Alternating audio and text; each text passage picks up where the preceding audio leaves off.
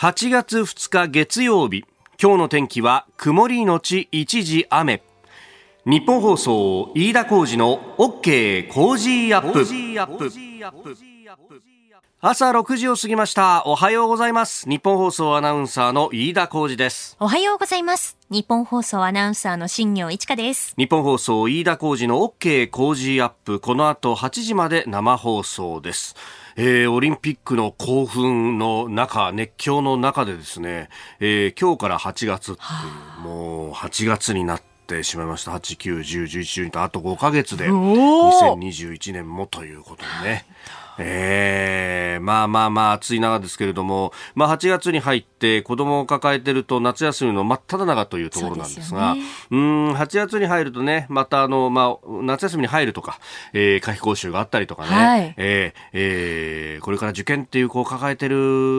親御さんも大変だと思うんですけれども、そうね、なんですよ。なんかね、あの、通わせてる、こう、民間の学童とかでもですね、えー、また、夏季講習みたいなものがあったりなんかして、そう。で、そうするとですよ、あと、こう、来週にはお盆が来るじゃないですか。で、これ、イレギュラーに休みになるっていうのがあるんですけど、そうするとね、あの、こう、もうちょっとと子供の年がいってればですね、まあ一人でお留守番しときなさいよで済むんですけれども、はい、小学校1年生なんでなかなかそうもいかないと。で、そうするとですよ、じゃあ休みの分だけ誰が面倒見るんだって話が勃発してですね。そうですよね。そうなんですよ。で、これを本当、じゃあもう、じいちゃんばあちゃんにちょっとお願いするかっていうところに行くか、あるいはこう、なんとかやりくりして、こう在宅勤務とかでなんとか面倒を見るかとかね。もう、今週あたりからそのスクランブル体制に入るというですね。はい。ええー、いや、確かに早く夏休み終わってくれって、親が思う気持ちっていうのがよくわかるなって、ね、そうですよね。そうそうそうそう。そうなんですよ。まあ、で、子供は子供でね、またあの宿題がいっぱい出てるんで、うんこれをこうどうにかして資料叩いてやらせなきゃとかで。結構量あるんですか？なんか見てると、あの、国語と算数のね、こうワークブックみたいのが、はい、あ今はプリントじゃなくてこんな本になってるのね、みたいなのが 出てきたりだとか、ええ、あとなんだ、あの、僕らの頃は、5、6年生でやればよかった自由研究が1年生からややるとかね。へー。へえと思って、いや、こんな、こんなつったらあれなんだけど、小学校1年生で一体何研究するんだろうなって。どうしましょうね。考えてます？もう。なんか、工作とかのキットみたいのがね、こう、いろいろあるから、こう、それでやるかとか、そうそうそうそうそう。まあ、あの、他にもね、えー、こういろんなこう科学館とかああいうところでワークショップとかがあったりするから。ありますね。私前昔あの子供の頃お台場のあの科学未来館、うんうん、ああはいはいはいはいはいあの毛利守さんが館長やつだ。そうですそうです、はいはいはいはい、のワークショップに参加したりあと売店で実験キットみたいなの売っててあるね。それ買ってました子供の頃。ああもうすでにそういう時代か。そうです。すごいね。こうそういうのないからさ、えー、それこそさあの牛乳の空いた紙パックとか、はいはい、あの、ヤクルトの飲んだ後のこう、かこう容器とかをさ、うんうん、もう延々と集めておいて、はい、で、それでなんかロボットみたいのを作るみたいな。なんか夏休みの王道みたいなありましたよね。ありますね。廃材もらってきてさ、はいはい、そこからあの削ってこうちょっと船みたいの作ってみたりとか。わかります。あったあった。私も粘土でなんか作ったりしてましたよ。そう。子供の頃。だからさ今年はまあコロナ禍なんでなかなか人も集まれないんで、そういうこうワークショップとかってどうなってるのかなと思って。確かに。そうそうそう気になりますね。うん。ちょっとねなんかあの教材を取り寄せたらそこの中にこう実験キットみたいのがあったんで、うんこれでいいかなと思いながら。でもこれが他の子たちと被った場合どうすんだみたいなね。ああ、被りですか。そっか、そういうこともありますよね。でもさ、絶対被るよね、そんなのねっていうね。まあ出てるものってそうですよね。それで考えちゃうと。8月の2日ですから、あと1か月でどうするっていうのをね。それか、うん来てもらって会社に、うん、なんか誰かその工事アップのスタッフになんかインタビューするとかああなるほどねラジオってこうやって作ってるんですみたいなのをねどうですか？あそれはいいかもしんないけど。お父さんのパワーで。いいかもしんないけどさ、あとはあの、子供がそれをまとめる能力があるかっていうね。そっか、一年生です小学校1年生だからね。あ、そう少年野球を始めたんで、はい、こうメモを取れって言われるんだよ。でメモを取ってるのちらっと見るといやほとんど何も書いてないなこいつっていう感じなんで。でもそうですよね。小学1年生だった私もメモ取ってなかったですよ。小一メモ取るって習慣ないよね。ね。と、えー、あと1か月頭を悩ませようと思います、はい、さあ8月になりました今日も頑張っていきましょう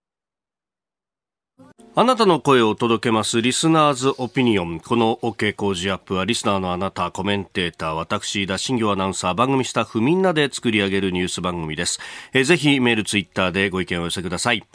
えー、6時半頃からは熱戦続く東京オリンピックの興奮をお届けします。東京トゥデイズリポート。東京2020オリンピックレポーター大泉健人アナウンサーが昨日行われた男子ゴルフ松山選手に密着ということでね。もう半ば熱中症になりかかりながら、ああ暑かったからね。まあその辺の模様も含めて、えー、リポートをしてくれますえー、そしてオリンピック期間中コメンテーターは7時少し前からのご登場です。今朝はジャーナリスト須田慎一郎さん。7時台取り上げるニュース、まずは緊急事態宣言。今日から4府県追加。えー、そして海外の経済について、えー、さらにアメリカブリンケン国務長官 ASEAN 関連会合に出席というニュース。えキーワード ANA ホールディングス赤字が縮小したというニュース、えそして、え立憲民主党の蓮舫代表代行が自民党の河村元官房長官に対してオリンピックの政治利用だと批判をしたと、まあ、今後の政局そして選挙に向けてというところもお話しいただこうと思っております。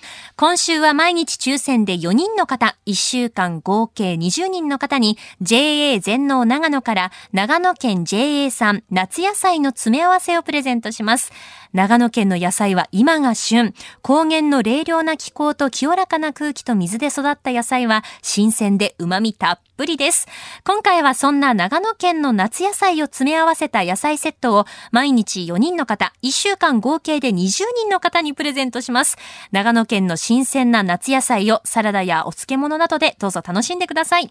長野県の野菜を使ったレシピは JA 全農長野のホームページや現在実施している全農長野キャンペーンに掲載していますので、ぜひ検索してみてください。また、コージーアップの番組ホームページのプレゼント応募フォームがあります。こちらからも応募ができますので、ぜひご利用ください。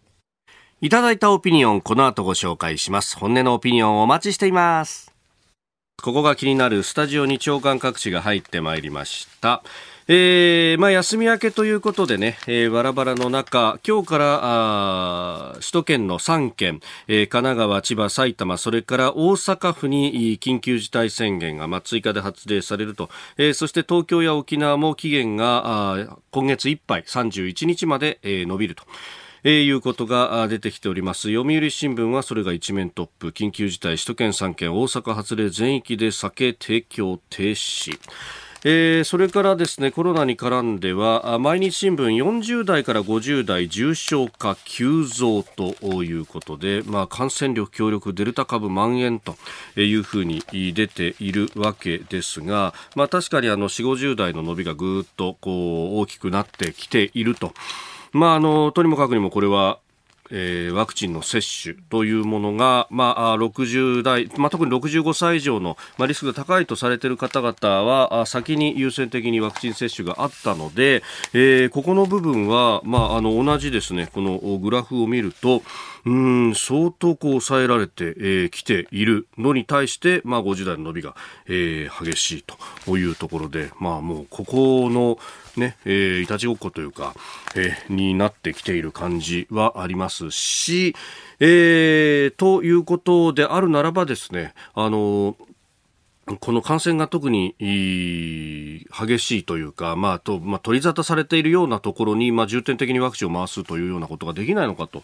いうようなことも本来議論すべきだと思うんですけれども、あのこれ、えーまあ、国会議員の方々なんかにも聞くとですね、まあ、都市部選出の議員さんたちはとにかくワクチン足らないんだということはこう言われていて、まあ、あの地元からも当然ながら突き上げを食うので、まあ、今はですね都道府県単位で、えー、えその都道府県の中で、うん、うん余ってるところから、えー、足らないところへこう移してくださいねっていうような、えー、ことをこうやっているわけですけれどもこれ都道府県の枠超えてやんなきゃだめだろうというような話が出てきて、えー、ただそれをこう地方選手の議員さんなんかにこうね、えー、どうなのと、実際問題としてということをこう聞くと、いや、そんなできないよ、そんなことやろうとしたって、もうすでに配られちゃってるもんだしさ、と。で、その上選挙の前なんだから、ここでワクチンうちからひっぺがして、えー、都会に持ってくなんてことしようとしたら、都会は遊んでて、こう、コロナが蔓延してるのになんでうちから持ってくんだって、絶対言われんだからさ、みたいなね、えー、話がこう出てきて、え、しまっているところも、まあ一面としてあるやに聞きます。まあこの辺をこうね、えー、全体として投下するのは国だろう、厚生労働省だろうという話なんですけれども、えー、まあ皆さん、その辺責任は取りたくないという方が多いのか、わかりませんけれども、うん、そういうことになっているようであります。えー、それからおおと思ったのはですね産経新聞一面トップ陸上自衛隊初の海外直接降下ということで、えー、陸上自衛隊の第一空挺団というとですね習志野に拠点を置く、まあ、あの盛況無比で知られる、えー、ところであります、まあ、あの敵陣にですねパラシュートで降下をしそしてまあ拠点を作るなりとこういう、まあ、自衛隊で唯一のパラシュート部隊であるというところなんですが、えー、先月の末7月29日から30日にかけ沖縄に駐留するアメリカの陸軍特殊部隊と、えー、グアムのアンダーセン空軍基地で航空機からパラシュートを使って降下する共同訓練を実施した実施したということであります。で、これがですね、あの、横田の基地からアメリカの米軍機に乗って、で、国内を出発、そのまま直接海外で、えー、空から降下をしたということで、これが初めてであると、えー、いうことなんですね、えー、訓練は敵の島嶼部への侵攻に対処する想定で、えー、南西諸島の体制強化のため、えー、日米の即応力を高める目的があるというふうに記事のリードで書いてあります。まあ、あのこういうことはですね、まあ、日米のこの連携というものが深まっていると、まあ、そしてそれがこう訓練が、えー、先月末に終わってすぐに出てきているというあたりのこのメッセージ性も含めてですね、えー、中国に対してこう抑止力っていうものが、えー、どう効かせていくかというところの、まあ、こういうこう広報対応というものも非常に大事になってくるだろうなというのが一点と、それから習志野のこう第一空挺団というと、まあ、あの去年、一昨年になりますけれども、台風15号の対応でですね、千葉県内で非常に尽力をしたという、えー、部隊でもありました。まあ、そういうのをやりながら、こういうこう第一線でもっていうのは、この負担というものは相当にこうね、ね、えー、まあ大きかったんだろうということも、こう合わせて、え、考えていかなければいけないと。まああの、今週末はですね、えー、ちょうど熱海に派遣されていた、まあ第34連隊を含めて、あの、陸上自衛隊等々の、まあ自衛隊の部隊の撤収というものがあったところであります。まあこういった時にですね、えー、有事即応というところで非常に心強いのは一点あるんですけれども、他方、本来任務はどこだということは、こういった国を守るということであるということも覚えていかなければいけないし、そのための、まあ、あの、別途災害に対しての備えというものは別に必要なんだろうということも合わせて思うところであります。ここが気になるでした。6時33分です。さあ、東京トゥデイズリポート、大泉健人アナウンサーとつなぎます。えー、大泉さん、昨日取材したのは、松山英樹選手が出場した男子ゴルフです。どういった表情だったのかつながっています。大泉さん、おはようございます。はい、おはようございます。よろしくお願いします。悔しそうだったね、やっぱりね。昨日折り返した時点で本当に2位につけていたので、はい、メダルの獲得の可能性がかなり高いという状況で、うん、なかなか昨日はその、まあ、グリーンオンした後のショートパット、パターがなかなか入らないという人がストレスがたまるよね、え。ー、バーディーが取りきれないというのが結構あったんですよね。でそれが重なって、まあ、最後の最後で18ホールを終えて、その後プレーオフで敗退してしまったと。またね、プレーオフも3位タイで7人が残ると。それ7人が残りまして、ね、松山選手含む、で、本当に最後の最後まで激戦だったんですけど、あのプレーオフの時も、はい、松山選手はあの膝にこう、手をついて、もう炎天下、手元の温度計で36度ぐらいあったので、最後の最後、ヘロヘロだったんですよね。なるほど。えーまあ、で昨日はあの女子ゴルフ代表の畑岡奈紗選手も、ギャラリーに混じって見に来ていて、はい、はい、でその中でもう、あのまあ、松山選手自身も新型コロナ感染明けっていうのもあったりして、体力にもなかなかこう本来の調子じゃなかった中での、満身創痍の中でのプレーとえかなりタフな試合だったと思います。いやその暑さの中でやってきて、まあ、そして中でね、一緒に取材をしていたって、やっぱこの暑さ、相当答えますか？いや、僕、昨日その朝から午前、えー、9時半から取材してましたけど、ペットボトルのミネラルウォーター500ミリリットルを6本飲みました。6本はい。で、梅のあの塩分の飴もですね、4つぐらい食べまして、あもうそれぐらい体力勝負でした。これ6本飲んでもほとんどトイレ行きたくならないって、そんな感じですか？ならないです。全部汗出て全部汗出ちゃう。なるほど。はい。まあ、選手もその環境で4日間過酷だったよね、これは。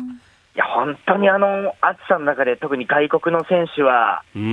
ん、まあ日本に異国の地でこう、よく頑張ったなという感じがしますね。いやいや、そんな中朝から叩き起こして大変申し訳ないです。ね、あの、ちょっと体気をつけながら今日も取材続けてください。わかりました。気をつけます、ね、はい、どうもありがとうございました。ありがとうございました。えー、大泉健太アナウンサーとつなぎました。さあ、今朝のコメンテーターはジャーナリスト須田慎一郎さんです。引き続きよろしくお願いします。はい、よろしくお願いします。お願いします。まあ、オリンピックのね、えー、様々な話題が出てきますけれども、やっぱり見ちゃいますよね。見ちゃいますね。で、やっぱりね、こう、印象に残ってるのは大体金メダルを取ったとかね、勝ったとか、そういった試合っていうかね、ゲームばっかりなんだけれども、うんうん、逆に僕はね、一番ね、ここから言われたのは、やっぱりあの、バレーボール。バレーボール。女子バレー。の韓国戦ですよ。韓国戦、フルセットまでやって、ジュースまでやって、結果的には残念な結果になったけれども、まあ、ああいうの見てると、頑張れ、頑張れ、みたいなね。で、見てる方のメンタルも強くなってくんじゃないかなっていう。うん、確かにね、ここまで、まあ、見てる方もなんか、プレッシャーかかるみたいなね。緊張しますよね。緊張しますよね。まあ、ああいうのをね、はい、見てるのは、やっぱりスポーツの醍醐味なのかなと。結果的にね、えー、オールオッケーで終わらないけどね。そうなんですよね。まあでもそこも含めてなんかこう。おっしゃる通り。ね。うん。人生ってそういうもんかもそういうもんだよ。我々二人の人生なんかそんなもんだよね。本当ですよね。思う通りにはいかないよね。思う通りにはいかない。負けが込んでる中で、なんとかこうね、うん、一矢報いることがと。一矢報い。で、結果的に我々一矢報えないっていう、ね、人生だけど。いや、そう。で、こう若いのに馬鹿にされるっていう。いや、そういうことじゃないですよ。何ですか？居酒屋なんですか、ここ。いや、本当ね。居酒屋トークみたいになってきたね。お酒入ってるんですか、二人とも。ちょっと。えー、メールも来てます。吉原さん、日野市54歳自営業の方、侍ジャパン今日はアメリカとの対戦ですね。うん、このメンバーはドリームチーム、金メダル獲得して、私たちに勇気と感動を届けてください。日本放送で聞いてますと。えー、えー、日本放送でも侍ジャパン全部やると。はい。いうことでやります、ね、もうチームを超えてね、なんか坂本とか応援したくなっちゃうもんね。そうなんですよね。あの、それこそ初戦ですよ。青柳の不手際をですね、最後は山田が坂本が村上がというね。ありがとうありがとう こういう時ばっかりはね、自分ではって気づくみたいなね、この人はジャイアンツだぞみたいな、いや、本当にお世話になりっぱなしでございます。頑張ってください。はい。ここで、ポッドキャスト、YouTube でお聞きのあなたにお知らせです。お聞きの配信プログラムは、日本放送飯田浩二の OK コージーアップの再編集版です。AM、FM ラジオ、ラジコ、ラジコのタイムフリーでは、ニュースだけでなく、東京オリンピック・パラリンピックの最新情報やエンタメ情報黒木ひとみさんの対談コーナー「朝ナビ」や医師が週替わりで登場。健康や病気の治療法を伺う早起きドクターなど盛りだくさんです。ぜひ AM、FM ラジオ、ラジコ、ラジコのタイムフリーでチェックしてください。あなたと一緒に作る朝のニュース番組飯田浩二の OK コージーアップ。日本放送の放送エリア外でお聞きのあなたそして海外でお聞きのあなたからの参加もお待ちしています。今朝はジャーナリスト須田慎一郎さんです。引き続きよろしくお願いします、はい、お願いします。須田さんには番組エンディングまでお付き合いいただきます。では7時台最初のニュースはこちらです。緊急事態宣言今日から対象地域を6都府県に拡大。新型コロナウイルス対策で東京と沖縄に発令されている緊急事態宣言今日から埼玉、千葉、神奈川の首都圏3県と大阪府も対象地域となります。また北海道、石川、京都、兵庫、福岡の5つの道府県にはまん延防止等重点措置を適用いずれも期間は8月31日までとなります対象地域が拡大、そしてまん延防止等重点措置も5つということであります。はい。あのー、まあ、これでね、どれだけの効果が期待できるのかっていうね、はい、えー、ところになってくるんですけれども、やっぱりこの緊急事態宣言などのね、うん、えー、措置によって、、あの、人流、人の流れを抑え、はい、そして感染を抑えていくというね、こういうモデルといったらいいのかな、この仕組みがですね、もう限界を超えてるんだろうなと。あの、だから、それについては分科会の尾身会長も認めているところですから、はい、まあ、これをじゃあ、その拡大する、あるいは緊急事態宣言を発出するということで、うん、どれだけ抑えられるのかっていうメドっていうのかな、はい、えー、っていうのもなかなか見通しがついてないじゃないですか。うん、そういった中でこれをやることの意味っていうのは果たしてあるんだろうかと。はい、で、やっぱり見てますとね、あの、やはり、そういった意味で言うと、ワクチンの、えー、接種っていうのは一定のっていうか、一定以上の効果が認められていて、本来だったらね、えー、心配されていた高齢者の、えー、感染も防ぐことができたし、重症化も抑えることができた。はい、だか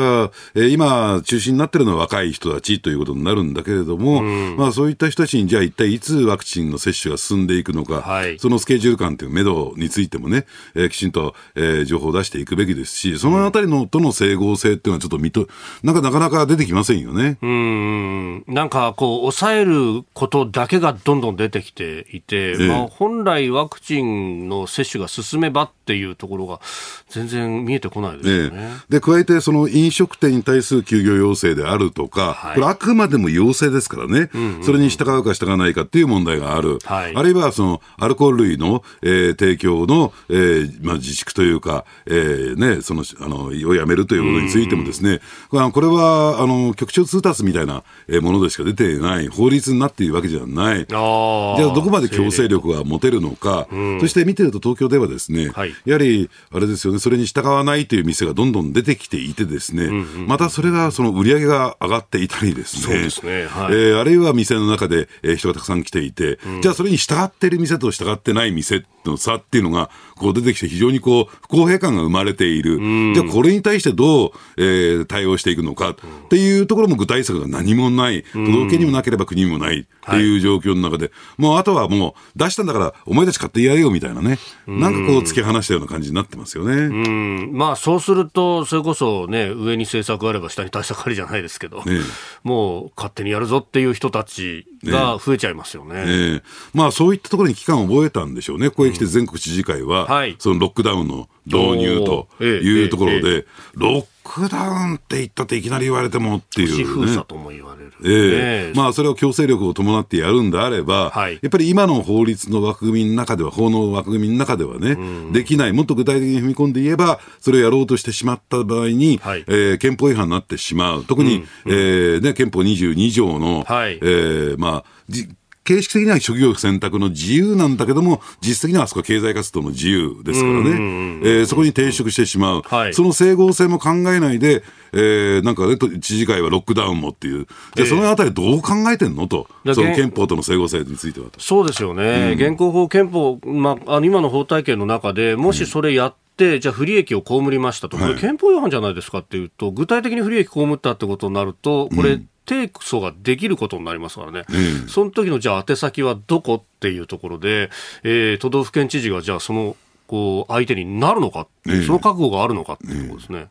あのー、その一方でね、えー、あのこのたまたま数日前に、えー、アメリカのニューヨーク、マンハッタンでレストランを経営してる人とちょっと話したんですよ、えー、何家店かね。そしたら、やっぱりあの営業自粛を要請されて、はい、えさあどうしようかっつったら、いきなり100万ドル、1億円振り込まれてきたんですって。えそうなんですか。ね、余ったら返してくださいみたいなね。はあ、ね、前渡し方式前渡し方式の、まあ、十分すぎるほどの額ですよ。うんうんうんうん、でそうするとやっぱりね、それに、はい、えー、まあ、十分な保証を受けただから、やめとこうかっていうことになる。で、保証は不十分だし、うん、ね、うん、えー、しかも金額的にもわずかだし、そしていまだにですね、振り込まれてきてないという状況、はい、7月分については前倒し、じゃあそれまでの分どうしたらいいんだっていうね。で、やっぱ、あの、営業の自由はね、当然、合衆国憲法にもあるし、はい。ええ、やっぱそこのところが徹底してますね。徹底してますね。だから、その辺も、何をやってもですね、あの、なんて、帯に短した、好きに流しみたいな状況になってるのかなと思いますけどね。うんえー、まずは緊急事態宣言についてでした。えー、では、こちらのニュースから参りましょう。ユーロ圏の4月から6月までの GDP 前期で2.0%のプラスドイツやフランスなどユーロ圏19カ国の今年4月から6月までの GDP は2期連続のマイナス成長となった前の3ヶ月と比べ2.0%のプラスとなりました。このペースが1年間続くと仮定した年率換算では8.3%の伸び率となります。えー、4、6月期の GDP 速報値が続々発表になっておりまして、アメリカは前期6.5%増、年率換算という数字が出てきております。はい。あの、やはりですね、このワクチン接種が普及したというか、進捗した結果結果を受けてね、はい、やっぱりあの個人消費が、の再開といったらいいんですかね、個人消費が、えー、旺盛になってきたっていうのが一番大きな要因だと思いますね。もちろん、財政支出というね、この下支え効果があるけれども、やっぱりあの先進国においては GDP の6割を占める、えー、個人消費、えー、ここがですね、回復基調に乗ってるというのが、やっぱり一番大きな要因なのかなと。で、やっぱりね、えー、ヨーロッパ、アメリカの傾向を見ていると分かるのは、はい、必ずしもね、えー、コロナショックがですね、収束してから、えー、いろんなものが再開されてくるんではなくて、はい、もう共生、共に生きるというね、えー、道を選び始めてるなとい。う気がしますよね。で必ずだから、えー、感染者数は相変わらず、えー、そこそこいるんだけれども、とは言ってもですね、やっぱり、えー、それと、それをゼロにするというのは、もう現実問題不可能なんだから、はい、で、リスクを抑えつつ、経済活動を再開させていこうという方向にね、えー、切り替えてきてるというのが、えー、見て取れますよね。あこれね、あの、ヨーロッパだとかアメリカ、ワクチン接種率が日本よりは良いと、はい、伸びてきているとされてますが、うん、まあ、そこを待つよりも前から動かしてるから、この四六の数字で出てきてるってことですか？そうですね、えー、だからそこを見越してと言ったらいいんですかね、あの動かしてきてると、はい、でやっぱりどうですかね、日本においてはね、翻って日本においてはですね、えー、昨年、あの日銀のこれは、えー、調べによるんですが、はい、強制貯蓄、つまり、えー、この緊急事態宣言などの、はい、えー、コロナ対策でね、えー、まあ、本来だったら使われるお金が使われなかった個人消費の分野で、はい、これが大体年間に20兆円あるって言われてるんですよ。ほう。減ったんですね。で、ですからそれは潜在的にですね、こう、はい、えー、消費へ向けて消費したいということで、うん、えー、うごめいてると、はい、で、ところがなかなか使えるような今状況にないっていうね、じゃあこれが一体いつ出てくるのかっていうね、一つポイントがあるのかなと思いますし、で、加えてですね、えむしろアメリカの場合はですね、はい、えー、住宅価格がもう今異常に上がってましてね、えー、どういうことかというとですね、1年前と比べて、はい、えー、これは指数ね、えー、の上でなんですが、中古住宅のね、価格の指数がですね、えー、対前年比1年前と比べて17%ぐらい上がっちゃったんですよ。で、この、まあ言ってみれば住宅バブルみたいな状況に陥っていて、はい、逆にここにどうブレーキをかけていくのか。だから、えー、FRB、アメリカのですね、はい、中央銀行は、えー、まあ、その収束へ向けてですね、はい、えー、量的緩和の収束へ向けて、えー、少しずつ動き始めてるという状況にある。だから、もう日本はどうなんでしょうね、もう周回遅れみたいな状況に入ってきてるのかなと思いますけどね。うん、まあ、アメリカはそうやって、まあ、ある意味、インフレを心配するフェーズになってきている。えー、日本はそれどころじゃなくて、まだデフレのままでいるという、この違いは大きいですね。だから、このコロナによってね、はい、その消費であるとか、あるいは企業であるとか、投資が抑えられてる結果ですね、はい、さらにデフレが加速しているというね、え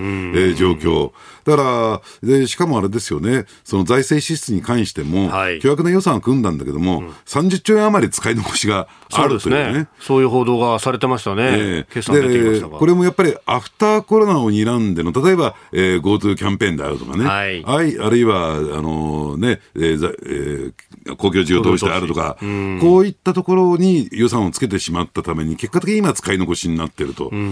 だからね、ちょっとね、ちぐはぐな、感じがしますよね、そういう意味では。うんまあ、あの地方創生臨時交付金、これは自粛をね、えー、受けたあ飲食店に出す原資となるお金ですけれども、これもこうかなり積み残しがあったりなんかして、うん、その言われている、うん給付金であるとかがなかなか振り込まれないっていうのが、まさに数字として出てきちゃってますよね、ね。で加えて、ですね医療体制の充実にかなりのお金が使われてるんだけども、はい、えー、補助金はもらっても、えー、なかなかですねこの患者を受け入れないという病院もやっぱり出てきているという状況、はい、だからその辺がね、なんか目詰まりを、いろんな意味で目詰まりを起こしているのかなという感じがしますよね。うん。まあ、これね、諸外国と比べてそうなると、何かリーマンショッ族の後のようにね、どんどん置いてかれる状況になってきちゃってるわけですかね。えー、だからどうでしょうね、やっぱりこの、うん、えー、仕組み、それから、えー、まあ、判断、政策判断がですね、はい、遅いのと、うん、あ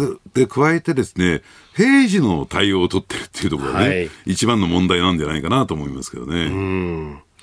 えー、そしてもう一つ用意していたニュースですがアメリカのブリンケン国務長官が ASEAN の関連会合に出席というニュースであります、あのー、オンライン形式で行われるものということなんですが中国を念頭にして高校の自由の重要性を訴えると。いうことであります。ええ、やっぱりあの高校の自由ね、はい、あのこれイギリスの艦隊もやってくるということで、そう、ね。うん、えー、そういった意味で言うと非常にこう重要なポイントなんだけれども、はい、ただ ASEAN も一番岩ではなくてですね、えー、それのそのグラデーションがあるのかなと、あのですからそういった点でね、はい、あのどこと協力してそれを進めていくのか。えー、そして協力を得るためにはね、うん、あの東南アジア諸国のですね協力を得るためには、何をすべきなのかっていうところを、えー、ちょっと考えていく必要があるのかなと思いますけどね。うん。まあ ASEAN の意思決定は基本的に全会一致だということになると、はい、まあその温度差みたいなものがあだいぶ色濃く出てきますよね。ねうん、だからこの ASEAN っていう枠組みで、はい、えー、やるべきなのか、やっぱり個別の国でね、はい、え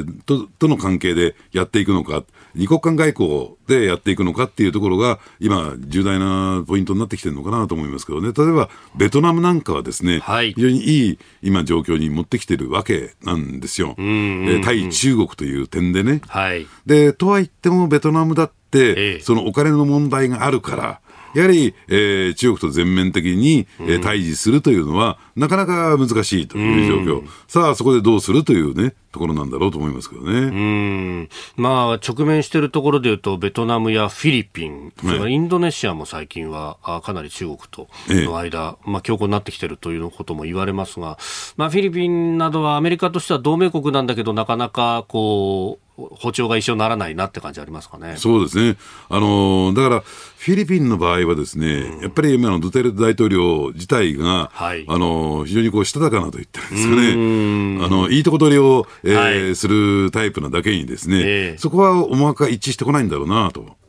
いう感じですね。うんえーまあ、日本からは茂木外務大臣も出席、まあ、新型コロナ対応、ミャンマー、南シナ海、北朝鮮などについて議論をするということです。この後も須田さんにお付き合いいただきます。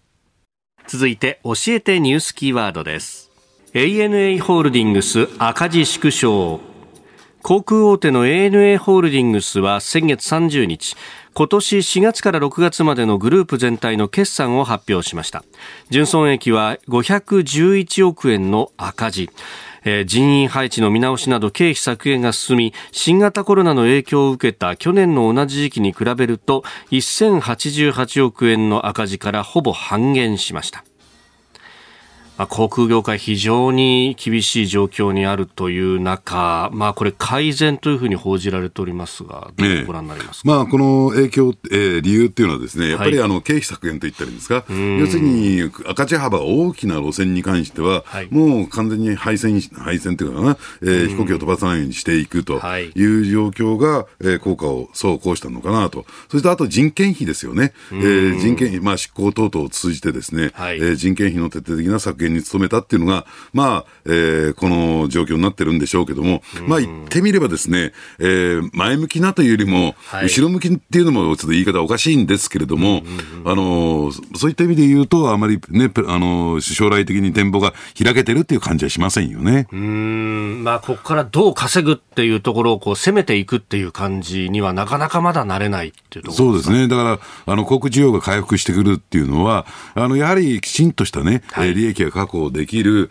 えー、ビジネス客、えー、まあ、あの定、定価で、えー、乗ってもらえるような、はい、えー、それをどう復活、回復してくるのかっていうところと、あるいは、その観光客の、えー、回復っていうところになってくるんでしょうけれども、両方ともやっぱりコロナの影響が大きくありますからね。だから、えー、こういう状況下の中で、まあ、これはもちろん、えー、航空業界にとってはですね、イベントリスクと言われていてですね、かねてからこの辺を前提に経営をしてこなきゃいけなかったんだけれども、まあ、あの、あまりにも大きなイベント事だったためにですね、はい、えー、その耐える力がなかったんだろうと。じゃあ、新しいこのビジネスモデルといったんですか、新しい事業へ、えー、今ね、はい、転換していく、そういう意味ではチャンスなのかなと。あの、利益を出せるような、はい、えー、そういった、えー、仕事というかビジネスを、えー、かあの生み出していくっていうね、えー、点では今、えー、いいチャンスなのかもしれませんね。えー、あまあ、確かにその今ね、えー、人員の出向等々というお話がありましたけれども、ね、あの、各ね、いろんな、こう、航空とは関係のあまりない企業に、えー、出向したりっていう社員さんも、もう ANA もそうだし、ぜえー、日本航空も結構出てますもんね、ね今ね。あの、実はですね、私、はい、あの、先月ね、あの、中部地方地方にあるですね、はい、大型レジャー施設の、えー、オープニングセレモニーに取材に行ってきたんですよ。で、そうしましたらね、はい、えー、なんかこう JAL の CA のですね、制服を着た人たちがたくさんいて、で、夜は夜でなんか真剣にミーティングやってるんですよ。で、何やってるんですかって聞いたら、はい、やっぱりその大型レジャー施設の宿泊するところをですね、活用して、あの、ビジネスマナーであるとか、えー、そういう接客であるとかね、はい、えー、そういったその企業研修を受け入れるプログラムを作って、なるほど。で、そこも一つね、えー、ビジネスの柱にしていこうというね。やっぱりそういった点で言うと、あの CA の方々ってその辺は、ものすごく長けてるじゃないですか。はい、えー、ノウハウを持ってるわけですからね。はい、で、しかもそういった、えー、企業の需要もあるということで、まあ、あの、えー、そこをマッチングさせたのかなと思いますけどね。なるほどね。まあ、今までだと、こう、外に出すってことを考えなかったような、まあ、ある意味の宝みたいなものっていうのは、えー、結構いろんなところに埋まってるもんですかね。そうですね。だからそれをね、日常的にやることによって、、だから、ある時は、その飛行機に乗り、ある時はそういった、はい、えー、ところの講師としてね、先生として派遣されていく、うん、ということで、その人材をですね、うまく、えー、活用していこうという方向に今、動いてるのかなと思いますけどね。う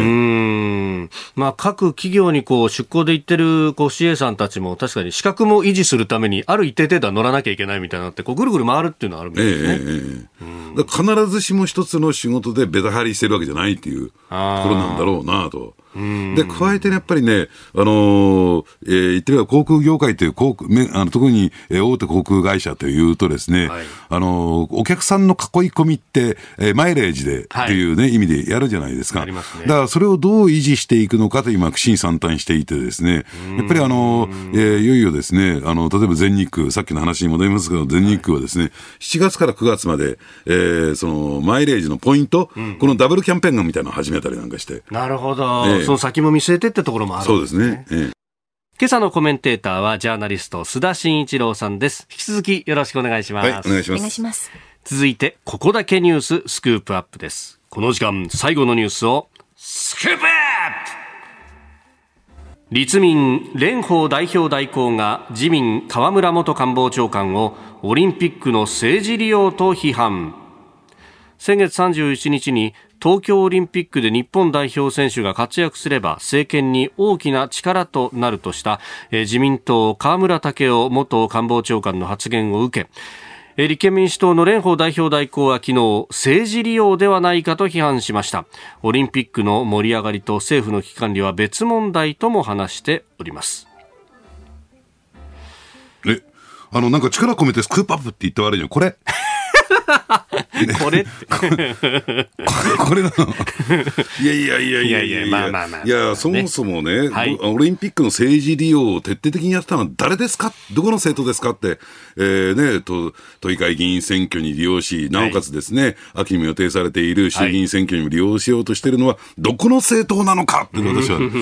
逆に聞きたいですけどね、えー、まああのー、そういった意味で言うとですね、はい、あのー、このどうなのかな。やっぱりまあとはいえね、えー、政権与党の方も、はい、やっぱりオリンピック後に、うん、えー、衆議院選挙をせあの、ね、あのスケジューリングするなどしてですね、うん、やっぱりまあそれも遠い意味では、えー、政治利用とも言えなくもないんだけれども、うん、えー、どっちもどっちじゃないかなって私は思うんですよ。そういう,、えー、そういう意味ではね。